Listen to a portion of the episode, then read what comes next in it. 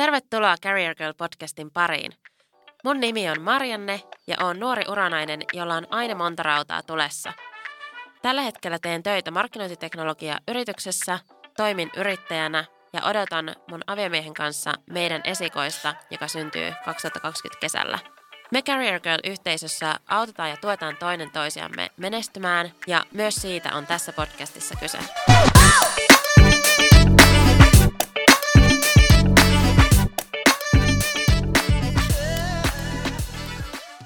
Moi moi ja tervetuloa taas uuden jakson pariin. Mulla on täällä tänään taas ihana vieras paikalla ja tänään hän on Inka Ikonen. Inka on työskennellyt lähes 10 vuotta media-alalla, mutta sitten reilu vuosi sitten hän päätti ryhtyä yrittäjäksi ja tekee tällä hetkellä töitä toimittajana, konsulttina sekä kouluttajana. Inka kirjoittaa myöskin blogia, Inka I, hyvinvointiaiheinen blogi ja puhutaan tänään myöskin blokkaamisesta – mutta hei Inka, sä vietit just vuosipäivää yrittäjänä. Mulla oli tässä heti ekan tällainen kysymys sulle, että oliko sä aina siis haaveillut yrittäjyydestä? No en kyllä todellakaan. Siis media-alalla, kun työt on ehkä ollut sellaisia niin kuin osin pätkittäisiä, niin mulla on ollut siellä pari sellaista pätkää, että mä oon tehnyt friikkuna töitä. Mutta ei sitten niin kuin ole ollut sellaista pitkäaikaista haavetta, että lähtisi oikeasti vaan yrittäjäksi ja se olisi niin kuin se päämäärä.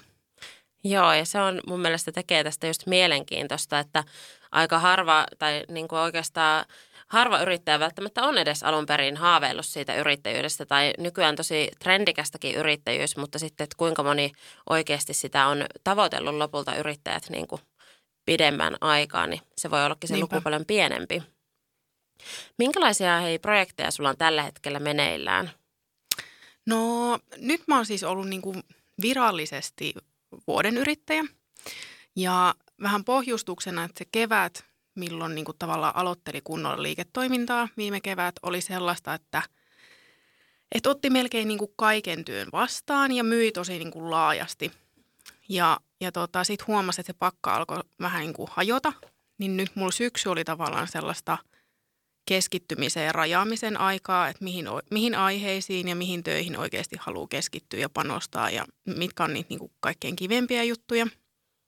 Ja nyt sitten mä teen toimittajan töitä ehkä silleen kuin puolet mun työajasta ja siellä on keskittynyt niin kuin terveys- ja hyvinvointiaiheisiin ja sitten yrittäjyyteen ja työelämäaiheisiin. Ja sitten mulla on toi blogi ja se on sellainen ehkä niin kuin kolmas osa tuosta liikevaihdosta. Ja, ja tota, sielläkin tavallaan tehnyt sellaista rajausta, että, että keskittyy entistä enemmän siihen terveyshyvinvointipuoleen ja ruokaan. Ja sitten mulla on tässä keväällä muutama koulutustiedossa. Koulutan siis niin kuin digisisällöistä eri kärjillä ja, ja sitten vähän ehkä katson, että mihin vielä aika riittää. Että ideoitahan toki on. No mutta se kuulostaa hyvältä ja mehän siis tutustuttiin sun kanssa tällaisessa yrittäjien mastermind-ryhmässä – ja mä oon nyt muutaman kerran siitä maininnut mun tuolla somessakin ja itse asiassa mä sain viestinkin, että pääsisikö siihen mukaan. Valitettavasti tämä ryhmä nyt on täynnä, mutta semmoisenhan voi kuka tahansa perustaa. Mutta mun mielestä aika mahtavaa päästä seuraamaan kaikkea, mitä sä tulet tekemään nyt kanssa. No kuin myös. Ja sitten täytyy sanoa vielä se niin tuohon liittyen, että tämä eka vuosi niin huomasi, mitä pidemmälle mentiin, että kaipaa se, sellaista työyhteisöä ja kenen kanssa voisi parrailla ja vaihtaa ajatuksia – ja, ja tota, nyt tämä tuli mun mielestä just siihen tarpeeseen, että on ihana, että on tuommoinen tukiverkosto, josta saa sitten myös apua. Niinpä. Se on kyllä totta, koska yksi yrittäminen voi olla hyvinkin yksinäistä. Viimeksi ihan niin kuin tänään mietin sitä, että kuinka se voi olla niin kuin raskasta myöskin ottaa se kaikki vastuu itselle ja tehdä ne päätökset aina itse. Ja silleen sulla ei oikeastaan ketään keneltä kysyä, että no, onko tämä nyt oikea päätös mm. tai onko tämä nyt hyvä päätös edes. Puhutaan siitä sun yrittäjyyden ihan alkutaipaleesta vielä – Miten sä sait sun ensimmäiset asiakkaat, tai oliko ne niin kuin sieltä toimittajapuolelta, sulla oli sieltä jo pitkästi niin kuin alalta kokemusta, vai sitten niin, niin aloiko heti kaupallistaa sun blogia, vai mi- miten sä niin kuin pääsit tavallaan alkuun, että sulla alkoi tulla tuloja sinne sun yrityksen tilille?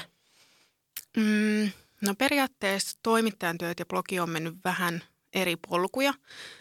Et mä aloitin blogin muutama vuosi sitten tota, mun työpaikalla Aller Medialla, missä mä olin töissä ja siellä oli tämmöinen idealista niminen lifestyle-sivusto, niin aloitin blogin siellä ja parisen vuotta sitten siirsin sen oman domainin ja alustan alle.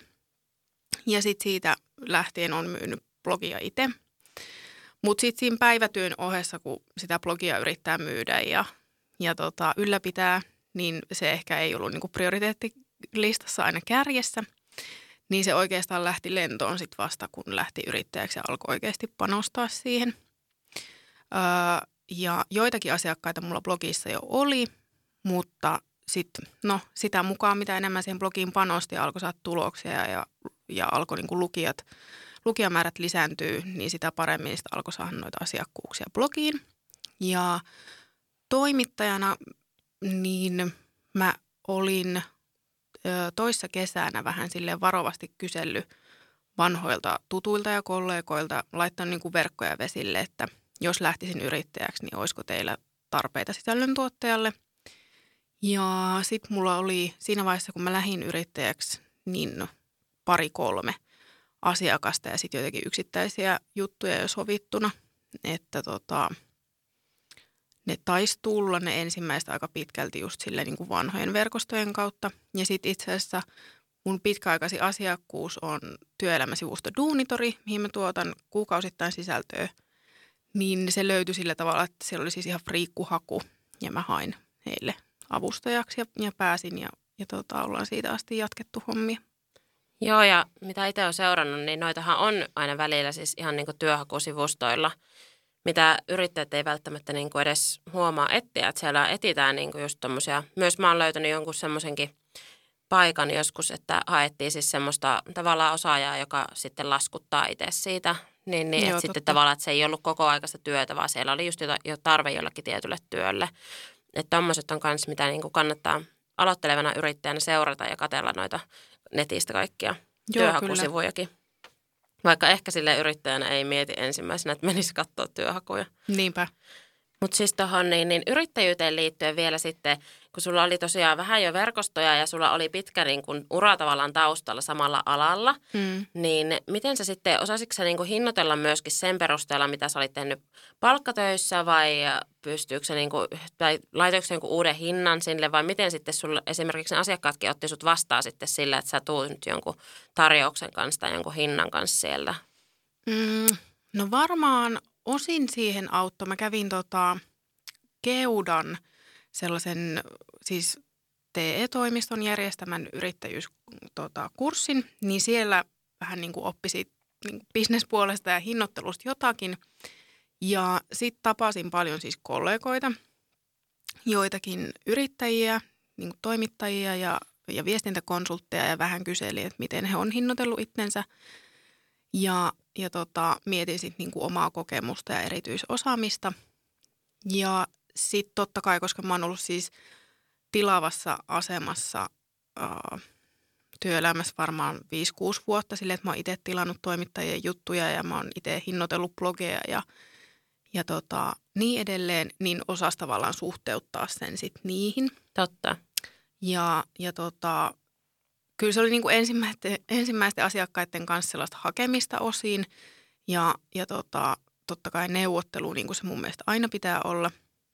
Mutta sitten on niin kuin hiljalleen silleen, kun on, on tullut referenssejä ja, ja tota, tuloksia niistä omista töistä, niin on sitten silleen maltillisesti hilannut hintojakin ylöspäin. Niin, niin että sulla oli aluksi vähän niin kuin ehkä pienemmät hinnat. Joo, jonkun verran. Joo, koska musta tuntuu, että aloittelijana toi on aina just vaikein, se on hinnan laittaminen. Se on totta. Vaikka sun pitäisi muistaa, että yrittäjänä sä maksat itselle aika pienen osan sitten lopulta siitä niin kuin hinnasta, mitä se toinella, toiselta laskutetaan. Että sit sunhan täytyy muistaa siinä sun omat vapaat ja lomatkin mm. sitten myös niissä Niinpä. hinnoissa. Että tota, toi Niinpä. on ihan, musta tuntuu, että itse teki sen virheen alussa tosi pitkään, että laittoi semmoista vähän niin kuin liian pientä hintaa. Mm. Joo, siis musta tuntuu, että se on aika yleistä sellainen alihinnoittelu. Ja mä oon kyllä blogiinkin kirjoittanut tuosta hinnoittelusta ja siitä, että tavallaan mitä se hintakin edustaa. Ja sitten, no kyllä mä sain niihin toimittajien hommiin myös apua siis Journalistiliiton suositushinnoista. Ja sitten tavallaan suhteutti sitä, että okei, että jos tavallaan perustoimittajalle maksetaan tämän ja tämän verran tuntihintaa ja sitten onko itselle jotain tiettyä erityisosaamista, mistä voidaan maksaa sitten enemmän. Et ainakin itse löysi silleen jonkun verran tietoa ja sitten just kun haastatteli ihmisiä, mutta toi hinnoittelu on vaikea, koska eihän sitä niin kuin googlaamallakaan löydä sille, että tämä työ on tämän ja tämän arvoinen. Niin, ja vaikuttajatöissä myöskin sitten, jos tekee somevaikuttajana töitä, niin joskus jopa siis semmoinen, että joku toinen saattaa maksaa siitä toisesta, samasta työstä oikeasti vaikka niin kuin mm. ihan jonkun nelinumeroisen summan ja toinen maksaa silleen hyvä kuin satasta niin. on valmis laittamaan. Niin, Et sillä alalla se on niin uusi ala, että musta tuntuu, että yritykset, jotka on niitä asiakkaita, niin nekään ei, Kyllä. niillä ei ole välttämättä käsitystä siitä, että paljonko joku juttu maksaa. Joo, ja mä oon siis äh, käynyt tuolla tota, uusyrityskeskuksella äh, muutama otteeseen silleen juttelemassa näiden yritysneuvojen kanssa. Ja tämä hinnoittelu on ollut yksi asia, mistä me ollaan puhuttu. Ja varsinkin toi blogihinnoittelu. Ja, ja tota, siellä siis kans käyty läpi sitä, että – että miten jotkut yritykset on tosi tottuneet tekemään sitä vaikuttajamarkkinointia ja ymmärtää, mitä, niin kuin mitä pyytää ja mitä sillä saa ja maksaavat niin kuin kohtuullisesti. Ja sitten on taas tällaisia niin uusia pieniä yrityksiä, joilla on ihan turha edes laittaa mitään mediakorttia tarjouksineen, koska ei heillä välttämättä ole budjettia ja sitten se ymmärrys on sellainen, että saatetaan tarjota vaikka jotain pahin esimerkki on, ei, ei ole siis oma asiakas, mutta tota, minkä, mihin törmäsin tuolla netissä, että, että oli niinku jonkun 20 euro rasvapurkkiä vastaan toivottu niinku kahta YouTube-videoa suomenkielistä ja englanninkielistä ja sitten siihen vielä somenostot. Niin joillakin ei ole sit niinku, ei toi mun mielestä en myös osaa sanoa, että, että mitä toi on, mutta että ei, niin kuin, ei mitään kärryä, mitä se, se siis vaatii. joo, ja 20 rasvapurkki, niin kuin, mikähän se todellinen arvo vielä on. Sä et sillä hirveästi laskuja paljon maksaa, no niin kuin yrittäjän veroja tai Sepä muuta. Se. Yrittäjänhän sä itse asiassa joudut vielä maksaa verot tyyliin siitä niin. purkista. mutta sitten tuli mieleen itsellä, että mun pahin tuommoinen tarjous, tai niin kuin huonoin tarjous, mitä on saanut, niin oli tällainen niin kuin siivouspalvelusta. Mä en nyt en mitään nimiä ala heittämään, mutta se oli joku tämmöinen siivouspalvelu ja sitten että mun olisi siitä, siitä pitänyt kirjoittaa blogipostaus niin kuin jotain leffalippuja vastaan. Sitten mä laitoin silleen, että, hmm. että niin kuin toimin yrittäjänä ja että niin, niin, nämä leffaliput on vähän niin kuin, että ei, ei nämä siis mitenkään korvasta työtä, mitä mä tulisin tekemään tässä – en mä tiedä siis, haluaisiko nekään sitten ne asiakkaat sitten jonkun semmoisen kämäisesti tuotetun niin. julkaisun. Ei ne, olisi varmasti itsekään siihen tyytyväisiä. Että mun mielestä kyllä toi on semmoinen ala, mitä vielä pitäisi kyllä kehittää mm. moneltakin osin. Kyllä. Tai sitä ymmärrystä just. Mutta mä luulen, kyllä. että se tässä kehittyy kyllä. Niinpä. Niin kuin, että onhan se nyt ihan eri, mitä vaikka silloin varmaan sullakin pari vuotta sitten, kun Joo. aloittanut ton. Joo, kyllä. Koko ajan asiakkaat tuntuu ymmärtävän paremmin ja paremmin. Mm, ja varsinkin yritykset, jotka tekee paljon vaikuttajamarkkinointia mm. tai on käyttänyt jotain vaikka jotain vaikuttajaverkostoja siinä Niinpä. välissä. Mutta tosiaan, ö, nyt kun mietitään tässä sun blogia, sä oot kasvattanut sen, nyt onko se tässä parin vuoden aikana vai jopa sieltä ideaalista ajalta, että sä oot saanut nyt niin tämmöiseen, että sulla on 20 000 uniikkia lukijaa käy kuukaudessa, niin onko se niin tämän parin vuoden aikana tapahtunut tämä kasvu? No nyt mä en ihan muista, että minkälaiset luvut mulla oli silloin idealista aikoina. Silloin oli ehkä jotain pari tuhatta kävijää viikossa, mutta tota, mun blogi perustuu, en mä tiedä onko mä nyt mitenkään erityinen, mutta blokkaan vähän eri tyylillä, mitä monet muut tuttavani. Et mä oon siis hakukoneoptimoinnin ää, osaaja ja se on semmoinen mun niinku rakkauslaji. Ja, ja tota, mä perustin blogin siis sen takia, että mä en ensinnäkään töissä enää ehtinyt kirjoittaa. Äh, olin niin kuin, tehnyt toimittajana hommia, mutta sitten kun mä siirryin tuottajaksi ja viimeiseksi toimituspäälliköksi, niin siinä ei niin kuin enää paljon juttuja kirjoiteltu. Niin se oli niin kuin syy perustaa se blogi ja, ja että halusi jotenkin tuottaa itselle merkityksellisiä sisältöjä. Mutta sitten taas toinen puoli oli se, että, että mä tein sitä hakukoneoptimointia omassa työssä ja, ja tein niin kuin strategiaa – ja, ja kehitin sitä niin kuin isoilla verkkosivustoilla, mutta sitten mä halusin nähdä niin kuin alusta asti, että mihin mun taidot riittää. Tämä on kyllä ihan, siis tosi hyvä keino Joo, olla. kyllä. Ja sitten mä siis koko ajan mä oon postannut blogissa siis niin kuin, no nyt ei kannata ehkä mennä katsoa sen, kun siellä on ollut vähän hiljaisempaa mitä normaalisti, mutta, mutta viikossa niin kuin yhdestä maksimissaan kolmeen kertaan. Ja tavallaan mä oon aina miettinyt sen hakukoneoptimointikärjen, että ne jutut eläisi mahdollisimman pitkään siellä tota, verkossa. Niin mulla on siis tavallaan, että vaikka mä en julkaisisi blogissa yhtään mitään, niin kuin, vaikka nyt tammikuussa oli kaksi ekaa viikkoa, että siellä oli aika hiljasta, niin kävijöitä oli kuitenkin 10-16 000 Tämä on tosi hieno. viikossa. Ja ne kaikki tulee siis Googlen kautta, kun siellä elää ne postaukset. Ja sitten sun aiheet on mun mielestä aika trendikkäitä. Tässä sellaisia, niin kuin, mitä ihmiset tällä hetkellä hakee varmastikin Mm. paljon. Että sekin on semmoinen, että sä voit vaikka kuinka paljon optimoida sitä, mutta jos se aihe on Jep. semmoinen, että kukaan ei sitä googlaa ikinä, Niinpä. niin eihän se sitten auta tai toimi. Ei. Mutta just kävin tänään kattelee siellä ruokavinkkejä, ja toi oli itse asiassa toi 40 ruokaviikko. Mm. Niin siis se on semmoinen juttu, mitä mä tyylin googlasin viimeksi maanantaina vai sunnuntaina. Et siis, koska mä niin on löytänyt siellä, sitä, sillä niin kuin hakusanalla tosi hyviä niin kuin arkireseptejä, mm. niin siellä oli yksi mun niin kuin Googleen perushakusanoista. Mutta joo, tota, sulla oli siis periaatteessa niin kuin alun perinkin siis semmoinen tavoite lähteä kasvattaa sitä blogia niin kuin, ja sitä lukijamäärää, mutta oliko siinä sitten tavoitteena myös se, että sä pystyisit tehdä sillä niin kuin se, siitä sen osaksi sun niin kuin työtä? No, tehtyäni aika monta vuotta blokkaajien, ammattiblokkaajien kanssa töitä, niin mä siis en osannut kuvitellakaan, että niin kuin mä voisin tehdä sillä rahaa, vaan kyllä mä niin puhtaasti lähdin siitä tekstin tuottamisesta ja siitä niin kuin hakukoneoptimoinnin näkökulmasta. Mutta sitten totta kai siinä vaiheessa, kun se blogi rupesi kasvaa ja varsinkin sitten kun mä olin siirtänyt se omalle alustalle, niin kyllähän mietin, että ei tätä niin kuin enää harrastukseksi voi tehdä, että et kyllä tästä olisi kiva saada jotakin. Ja toki mulla oli joitakin kaupallisia yhteistyötä ja asiakkuuksia ollut jo sit silloin niin kuin siellä idealista alla.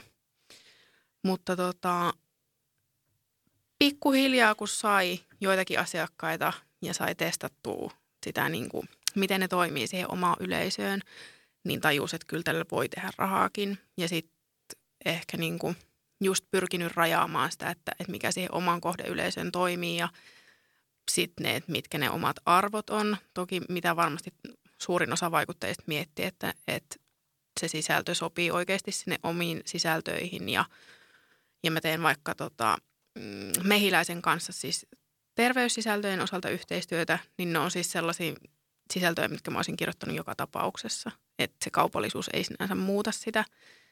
Niin tota, ja sitten ruokapostaukset on myös sellaisia, että en mä ainakaan itse katso, että onko resepti nyt kaupallinen vai ei. Mm. Että jos se vaikuttaa hyvältä, niin that's it. Toi on, mitä itsekin olen miettinyt, Mä- jos mä mietin omaa niin kuin, blogiuran pisin, pite, pisin aikaista niin kuin, tai pitkäaikaisinta yhteistyökumppania, niin siis se on ollut Haakahelia, jo- joka oli niin kuin mun oppilaitos, missä mä opiskelin ja mun mielestä se ne yhteistyöt oli niin ihanakin niin kuin tehdä, koska siis mä olisin kirjoittanut mun blogiin luultavasti joka tapauksessa siitä opiskelusta ja näin.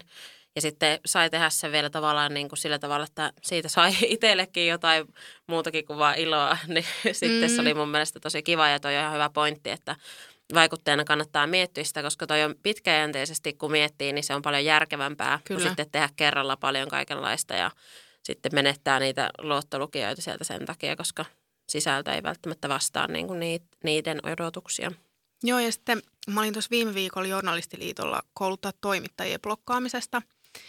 Ja sitten heräsin itsekin siihen ajatukseen, kun puhuin toimittajille siitä, että, että hyvä toimittaja on periaatteessa sellainen generalisti, että, että voi tehdä jutun ihan mistä tahansa aiheesta. Ja mäkin olen kirjoittanut nyt yrittäjyysaikana autoilusta ja olen tehnyt niin kuin viihdejuttuja ja niin kuin ihan kaikkea mahdollista. Joo. Ja sitten mä jotenkin suhtauduin siihen blogiinkin aluksi sille, että, että kyllähän nyt hyvä lifestyle-toimittaja pystyy kirjoittamaan blogiin mistä vaan. Niin tavallaan unohtui se ajatus, että joo, toimittaja pystyy, mutta että blokkaaja pystyy, niin täytyy tavallaan ensin voittaa se lukijoiden luottamus ja arvostus ja, ja jotenkin semmoinen tietty auktoriteetti, että ihmiset luottaa siihen, mitä sä kirjoitat. Niin sitä kautta mä sitten ymmärsin, että okei, että pakko mun on rajata, että mä jotenkin voitan ne lukijat puolelleni ja ne uskoo siihen, mitä, mitä mä jaan siellä blogissa. Niinpä, toi on tosi tärkeää. Ja varsinkin myös sitten se, että kun mäkin olen blogannut siis 15-vuotiaasta asti, niin Wow. siis, joo, siis se on niin oikeasti, mä en oikein tiedä edes muuta elämää. Mutta niin, niin, siis jos miettii silleen, että ollut ihan erilainen ihminen silloin ja Mm. ihan eri asiat kiinnostanut silloin, niin se on myös tosi vaikeaa vähän niin kuin muuttaa sitä omaa niin kuin tavallaan sen blogin semmoista, tai se täytyy tehdä vähän rauhallisesti, että muuttaa sitä blogin niin kuin suuntaa, mm. koska sitten jos joku on ollut kiinnostunut alun perin jostain ihan muusta, niin sitten tavallaan, että sä yhtäkkiä kirjoitatkin jostain toisesta aiheesta, niin sitten se on vaikea tehdä se muutos. Niinpä. Et siinä mielessä, jos nyt 2020 lähtisi perustaa blogia, niin kannattaa suunnitella vähän etukäteen, Mm. että mikä se on, mitä sä haluat tuoda niin kuin, ihmisille sillä. Ja että sitten se ei niin kuin, vaan vaihtele koko ajan se teema siellä blogissa. Niinpä, koska sit niin kuin, no se pätee oikeastaan kaikkiin sisältöihin, että, että jos sä yrität olla kaikkeen, niin sit sä et ole oikein niin kuin mitään. Mm, totta.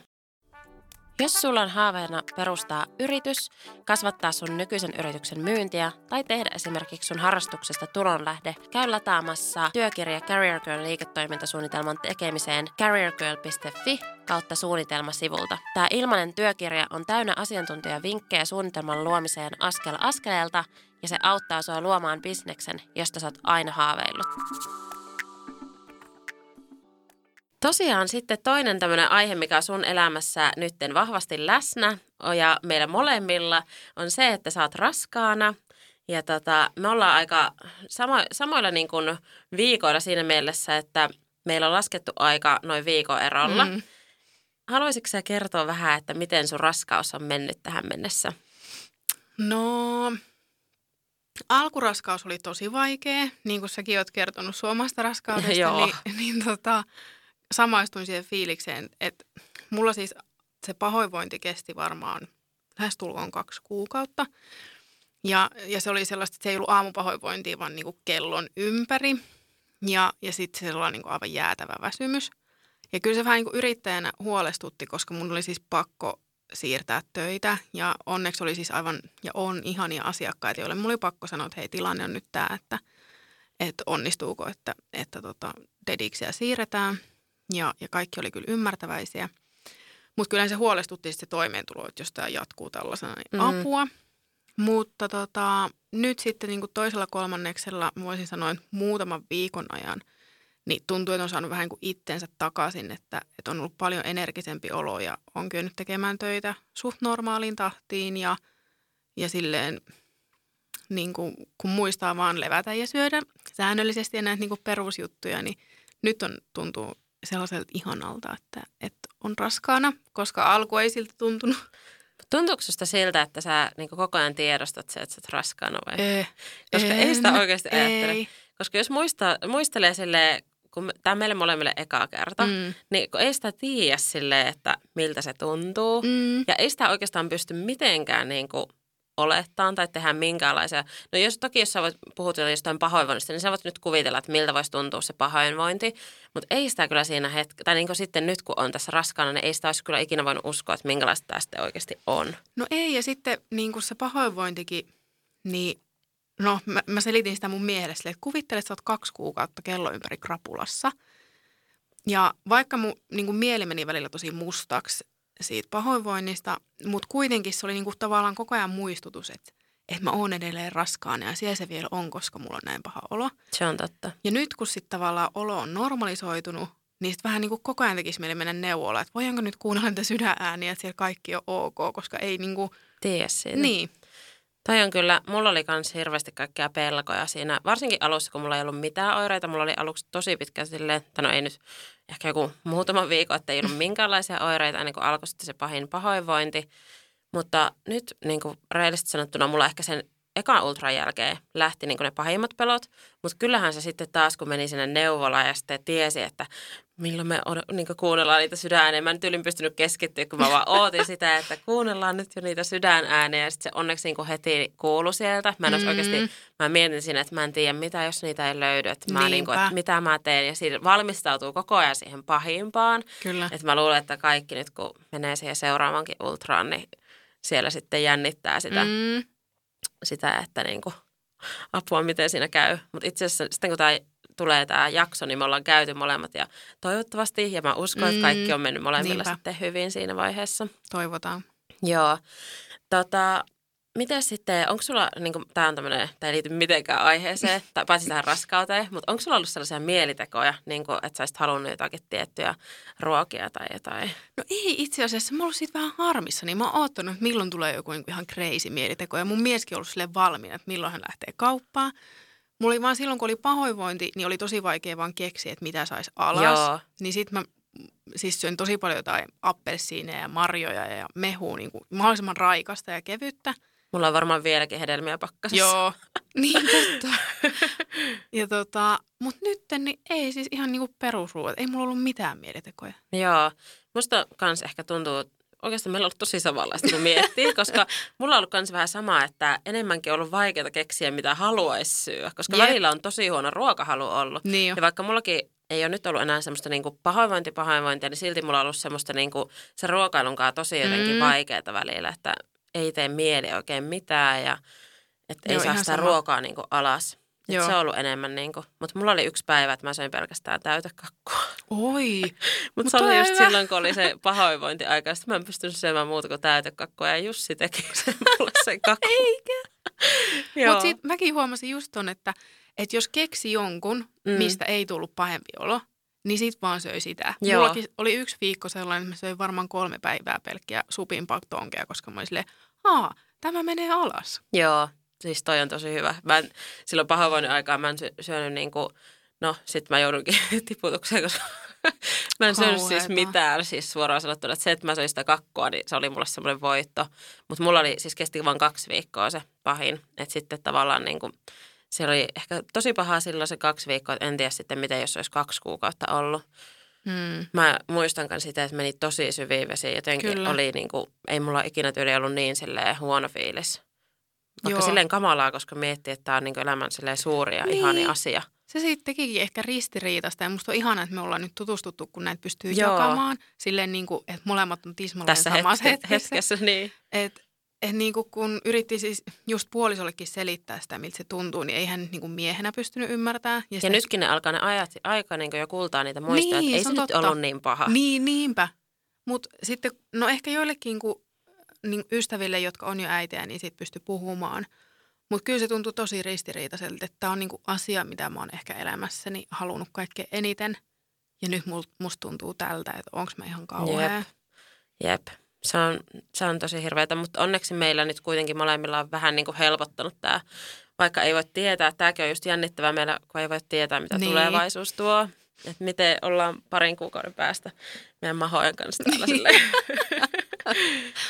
Öm, miten sitten, meinaatko pitää äitiyslomaa, kun tälle yrittäjänä se on vähän eri, eri jäädä sitten, just niin kuin sanoit, että se pahoinvointi jo aiheutti semmoista pientä huolta siitä toimeentulosta.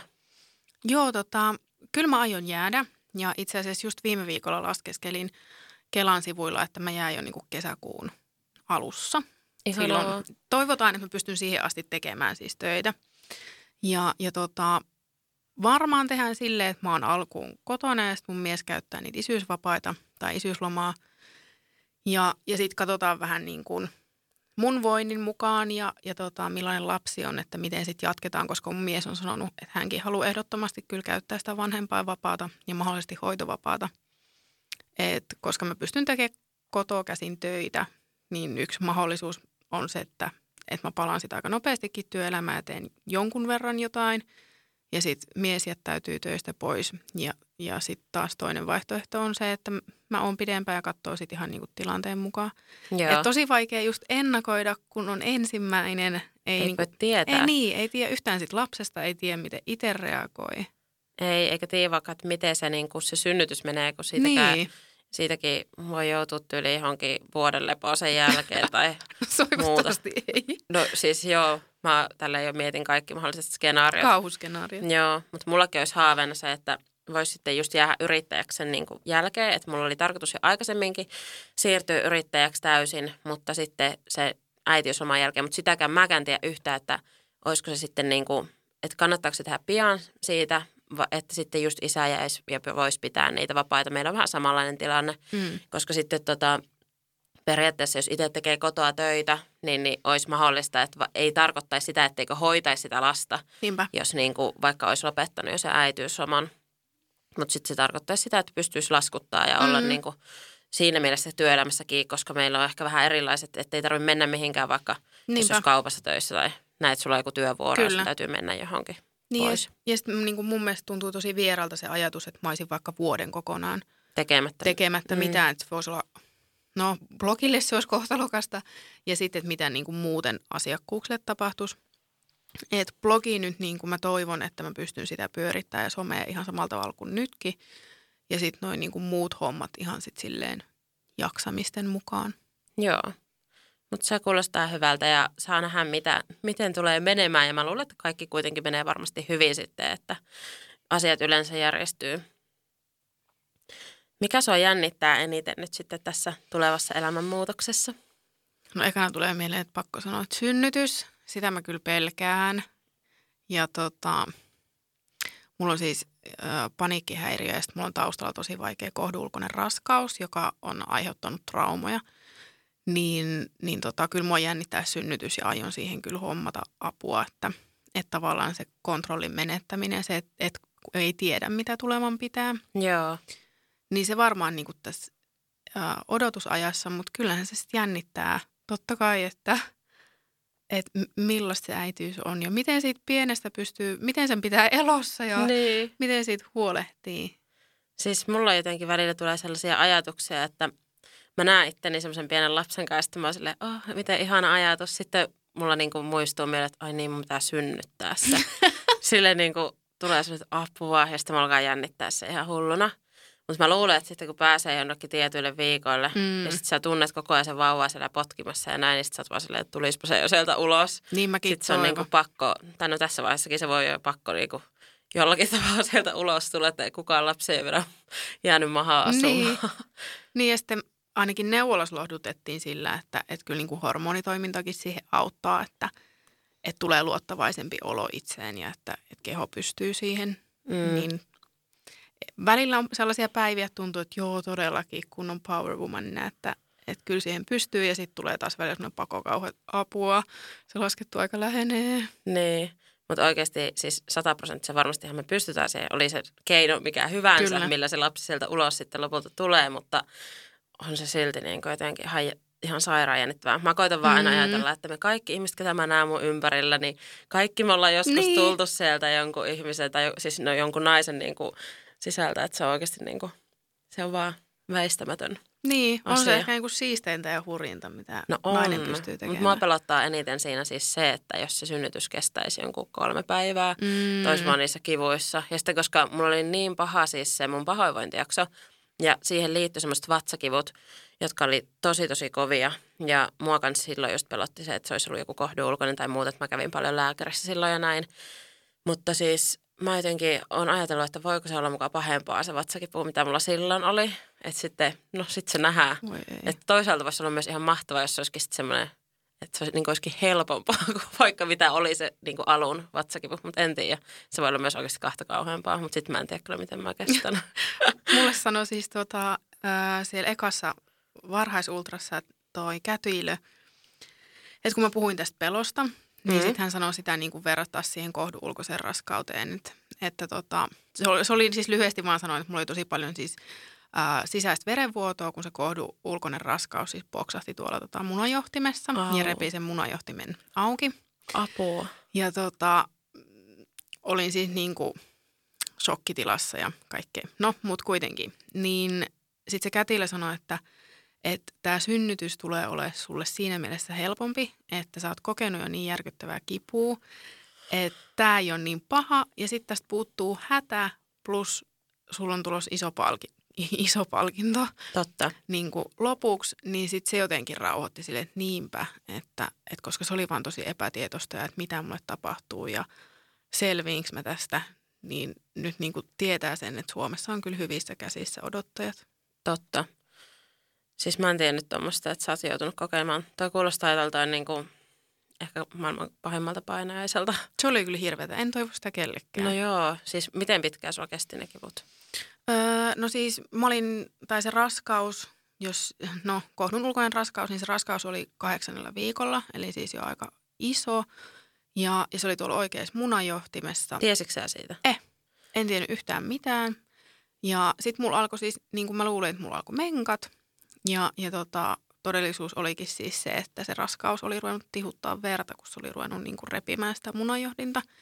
Ja tämä siis tapahtui niin kuin yhden vuorokauden aikana, kun tota, se raskaus meni kesken, se repi sen munajohtimen ja mulla mulla siis mm, reilu puolitoista litraa verta tuonne vatsaonteloon. Ja, ja tota, uh, se oli hirveä se yö, mutta siis ambulanssimiehet kävi katsomaan mua ja sanoi, että ei sulla ole mitään hätää. Että ne luuli, että mulla ollut siis paniikkikohtaus. Ne ei sitten tsekannut, niin kuin, että onko mä ollut raskaan. Tai niin kuin, että, että lääkärit on jälkeenpäin sanonut, että kaikilta aina hedelmällisissä iässä olevilta naisilta, jos on vatsa, outoja vatsakipuja, pitäisi aina tehdä raskaustesti. Mulle ei tehty.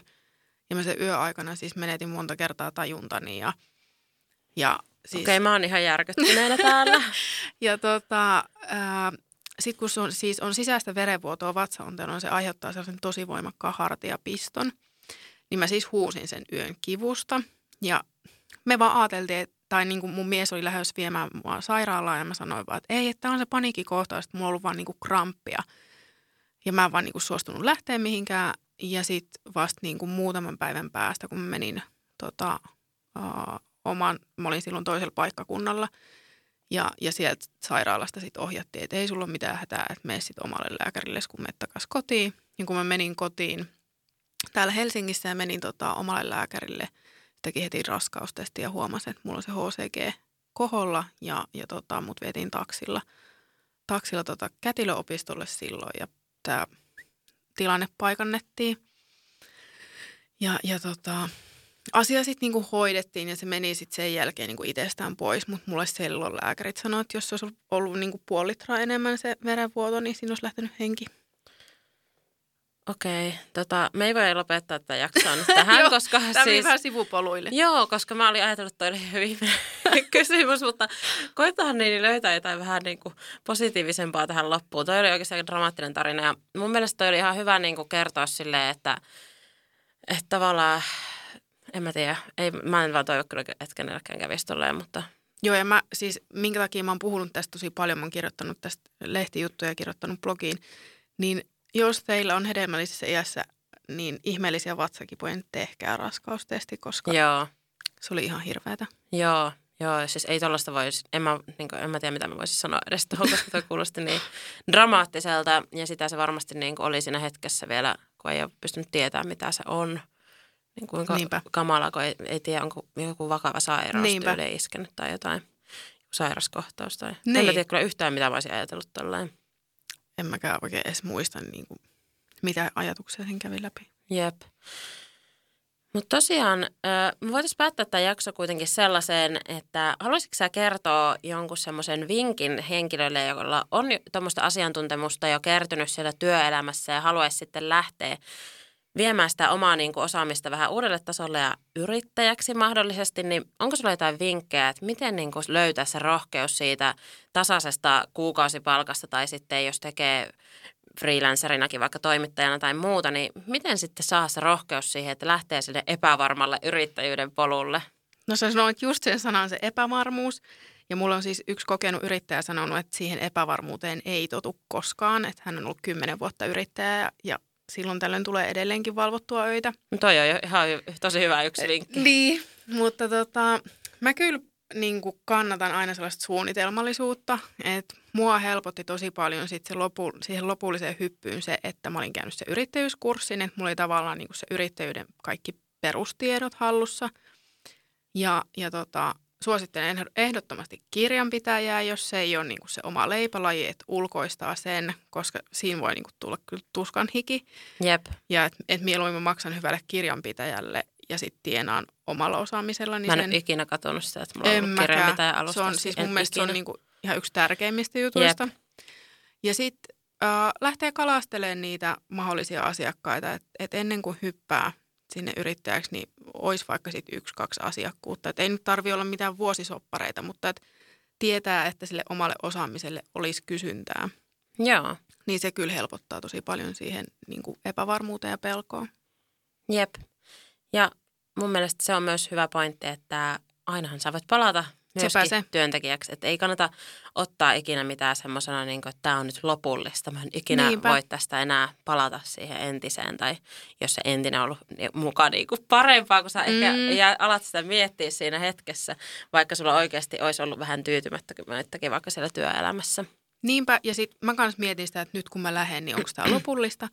Mutta, mutta sitten taas on ymmärtänyt sen, että kyllä työelämässä tosi paljon arvostetaan niin kuin yrittäjyyttä. Nykyään erityisesti Kyllä. Niin kuin aika monissa haku, hauissa on silleen, korostaa semmoista yrittäjähenkisyyttä. Kyllä, niinpä. Et tota, ja sitten se sun ammattitaitohan ei lähde mihinkään. Että sullahan Ei. on se edelleen, että jos siitä on niinku tähän mennessä maksettu ja yrittäjänäkin sä oot sitä saanut myytyä, niin kyllä se joku, jo- joku haluaa myöskin sut sinne töihinkin takaisin, jos sä sitten sen päättäisit niinku lopettaa. Mutta toisaalta mä luulen, että siihen yrittäjyyteen jää silleen koukkuun, että välttämättä Niin. se ei halua edes En vaihtaisi vaihtaa. mihinkään. Niinpä, niinpä. Mutta hei, kiitos, että tulit käymään täällä. Mä toivon, että joskus kun mä teen kakkostuotantokauden tähän podcastiin, niin me voitaisiin ottaa vaikka uusiksi. Ehkä meillä sitten on jo pienet vauvat täällä, ei voi tietää.